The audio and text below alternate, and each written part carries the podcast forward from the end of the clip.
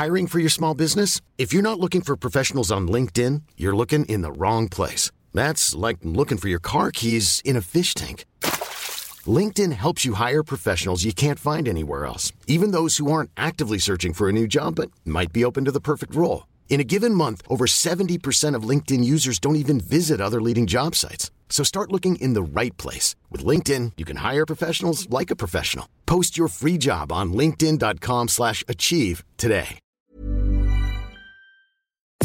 Nous sommes en guerre. Moi, moi, je, personnellement, je m'étouffe. Accélère Accélère Ils sont aux ordres du pognon Faut laisser la star tranquille.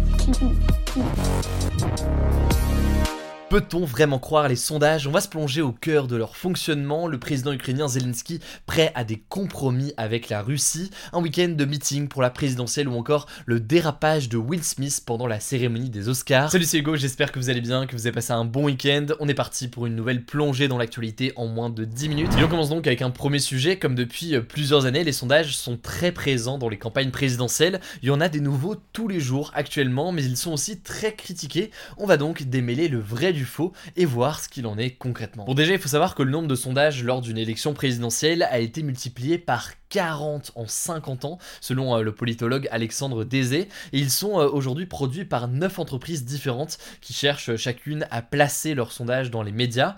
Et du coup, on peut parfois avoir l'impression d'être noyé sous les chiffres, ou alors que ces sondages nous influencent dans notre vote, qu'ils vont nous pousser à choisir euh, un candidat plutôt qu'un autre parce qu'il a l'air d'être en avance, etc. Alors du coup, est-ce qu'on peut vraiment croire en ces sondages Bien d'abord, pour commencer, il faut regarder comment ils sont fabriqués. En gros, pour faire un sondage, on prend un groupe de personnes 1000 personnes par exemple, qui est censé être le plus représentatif possible de la population, l'équivalent en fait d'une France miniature, et à cette France miniature, on va lui poser des questions. Dans le cas qui nous intéresse, là, c'est donc souvent des questions du genre, si le vote avait lieu euh, aujourd'hui, pour qui est-ce que vous voteriez? Et euh, les résultats donnent donc euh, ces résultats de sondage. Mais du coup, qu'est-ce qui peut faire qu'un sondage est raté ou réussi? Là, il y a énormément de choses à voir, on pourra pas aborder tous les points et tous les sujets aujourd'hui, mais il y a quelques mois, une enquête du journal Le Monde critiquait fortement la façon dont sont choisies les personnes interrogées par les sondages. En fait, ça se fait souvent euh, en ligne, mais aussi euh, parfois au téléphone. Le journaliste Luc Brunner raconte euh, notamment comment il s'est créé plein de faux comptes sous de fausses identités pour pouvoir voter plusieurs fois, le tout sans jamais avoir à prouver qui il était vraiment. Le deuxième potentiel problème des sondages, c'est que les personnes qui répondent aux sondages sont certes censées être représentatives de la population, c'est ce qui fait par exemple que avoir 5000 personnes qui répondent à un sondage, c'est pas forcément un problème si jamais il y a des critères de représentativité de la population française qui sont bien établis, mais en l'occurrence, eh bien ces personnes qui répondent, ce sont aussi celles qui sont disponibles à ce moment précis et qui sont volontaires pour répondre à tel ou tel sondage, et donc forcément ça peut créer un biais. Troisième point rapide, les personnes qui ne sont pas sûres de leur réponse sont écartées des sondages de certains instituts, et donc forcément là aussi ça crée un biais. Quatrième point qui revient assez souvent, en fait, les gens peuvent ne pas oser dire pour qui ils vont voter. Et du coup ils peuvent mentir aux sondeurs. Alors il a souvent été fait écho de personnes qui voteraient extrême droite et qui ne le diraient pas publiquement ou même à l'occasion euh, de sondages, même si en l'occurrence sur ce point-là, selon euh, les instituts de sondage, c'est beaucoup moins le cas depuis que les sondages se font beaucoup en ligne et non plus euh, seulement par téléphone, car du coup ils ne se sentent pas jugés, c'est plus simple de répondre honnêtement en ligne devant son ordinateur que face à quelqu'un disons au téléphone. Bref, les sondages peuvent être un outil intéressant pour mesurer des grandes tendance dans l'opinion, et c'est pour ça que les médias aiment beaucoup euh, les utiliser, mais il faut garder en tête qu'ils traduisent une photographie de l'opinion à un instant donné, et pas une prédiction donc de l'élection ou du résultat euh, final. Deuxième chose, par ailleurs, on l'a vu, leur méthode de conception, beaucoup en ligne euh, aujourd'hui, peut créer des biais qui font qu'un sondage n'est pas parfait, et là on a présenté quelques problèmes éventuels, mais il y en a un certain nombre qu'on pourrait citer pour montrer des limites selon les différents instituts de sondage et les méthodes qui vont employer dans le cadre de cette présidentielle. En tout cas, face à tout ça, eh bien, un média, le quotidien Ouest France, a décidé de ne diffuser aucun sondage jusqu'à l'élection euh, présidentielle. De mon côté, avec mon équipe, vous l'avez vu, on n'a pas choisi d'aller euh, jusque-là. On poste pas hein, de sondages tous les jours, ça vous l'aurez remarqué. Mais en l'occurrence, on peut mentionner les sondages de temps en temps, seulement en fait quand ils peuvent, par exemple, permettre d'expliquer certaines grandes tendances de vote. Et on privilégie par ailleurs les agrégateurs de sondages qui font en fait une moyenne de tous les principaux sondages comme celui qui est développé par contexte. Bon, et au passage, il y a une autre question, c'est celle de l'influence de ces sondages sur le vote de la population. Mais ça, c'est un autre sujet, on pourrait là aussi en parler pendant très longtemps, et on fera en sorte du coup d'en reparler avant le premier tour. En tout cas, ce lundi marque le début de la campagne officielle. Concrètement, ça veut dire que les 12 candidats disposent du même temps d'antenne désormais à la télévision et à la radio, quel que soit leur pourcentage justement dans les sondages ou quoi que ce soit.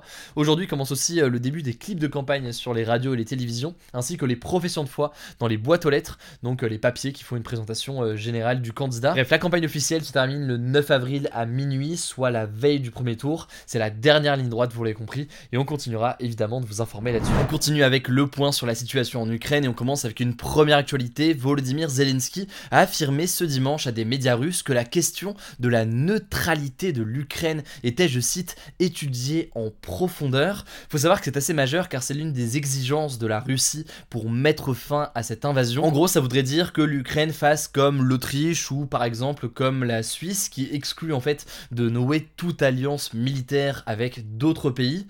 En tout cas, des délégations euh, russes et ukrainiennes vont se retrouver en début de semaine à Istanbul en Turquie pour une nouvelle session de négociation. On suivra ça et donc vous l'aurez compris, la question d'une potentielle neutralité de l'Ukraine sera au cœur des discussions. On prendra le temps donc de mieux comprendre ce que ça veut dire très concrètement dans les prochains jours. Deuxième information, la marque de bière Heineken, qui est le deuxième brasseur mondial, a annoncé qu'elle quitterait la Russie à cause de la guerre en Ukraine. Heineken suit donc euh, les pas de dizaines d'entreprises qui ont décidé d'arrêter leurs activités en Russie. Ça vaut euh, aussi pour euh, Apple, Ford ou encore McDonald's ces derniers jours. Allez, on continue avec les actualités en bref et on commence avec une première actualité. Il y a eu plusieurs meetings de candidats à la présidentielle ce week-end. Il y a eu notamment celui de l'écologiste Yannick Jadot au Zénith de Paris, celui de la socialiste Anne Hidalgo à Toulouse. Une autre personne qui était à Toulouse, c'était le communiste Fabien Roussel. Il y a eu aussi le meeting du candidat de la France Insoumise Jean-Luc Mélenchon à Marseille. Et enfin celui du candidat de Reconquête Éric Zemmour sur l'esplanade du Trocadéro à Paris. Et d'ailleurs, un incident lors du meeting d'Éric Zemmour a fait énormément réagir.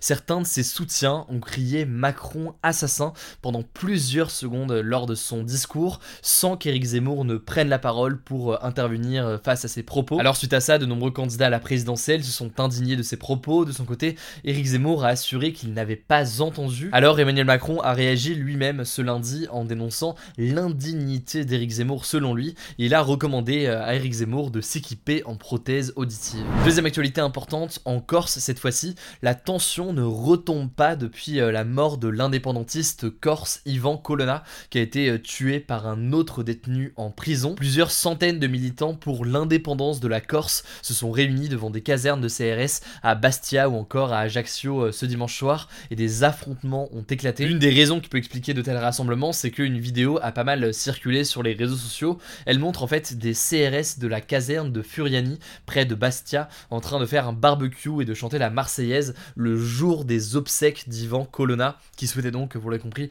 l'indépendance de la Corse vis-à-vis de la France. Les manifestants considèrent ce geste comme une provocation et ont donc pris les CRS pour cible. Troisième actualité, cette fois-ci en Afghanistan, les femmes afghanes ne peuvent plus voyager seules en avion. Elles doivent désormais être accompagnées d'un homme de leur famille. C'est ce qu'ont décidé en fait les talibans, donc ce groupe islamiste armé qui est au pouvoir dans le pays depuis août 2021. Fin décembre, ils avaient déjà interdit aux femmes d'effectuer des voyages de plus de 72 km dans le pays si elles n'étaient pas accompagnées par un membre proche de leur famille. Bref, cette nouvelle restriction intervient quelques jours après la décision de fermer les écoles secondaires pour les filles. C'est donc à nouveau aujourd'hui une atteinte aux droits des femmes dans le pays. Enfin, pour terminer les actus du jour aujourd'hui, je voulais mentionner rapidement la scène surréaliste qui s'est passée aux Oscars cette nuit à Los Angeles. Vous avez très sûrement vu ces images, les images ont fait le tour notamment des réseaux sociaux. L'acteur Will Smith est monté sur scène pour gifler l'humoriste américain Chris Rock. Chris Rock qui s'était en fait moqué à l'instant de la perte de cheveux de Jada Pinkett Smith, sa femme donc, qui souffre d'alopécie. En gros, il a comparé l'actrice à la personnage du film à armes égales dans lequel l'actrice Demi Moore joue le rôle d'une militaire qui a le crâne rasé. Alors, quelques minutes plus tard, Will Smith a remporté l'Oscar du meilleur acteur pour son rôle dans la méthode Williams. il s'est excusé de cet incident en larmes. Bref, vous l'avez vu, ça a beaucoup fait parler. En tout cas, l'Oscar du meilleur film a été remporté par Coda, l'adaptation américaine du film français La famille Bélier. Je me voulais le détail du palmarès, je vous mets des liens directement en description. Voilà, c'est la fin de ce résumé de l'actualité du jour. Évidemment, pensez à vous abonner pour ne pas rater le suivant, quelle que soit d'ailleurs L'application que vous utilisez pour m'écouter. Rendez-vous aussi sur YouTube et sur Instagram pour d'autres contenus d'actualité exclusifs. Écoutez, je crois que j'ai tout dit, prenez soin de vous et on se dit à très vite.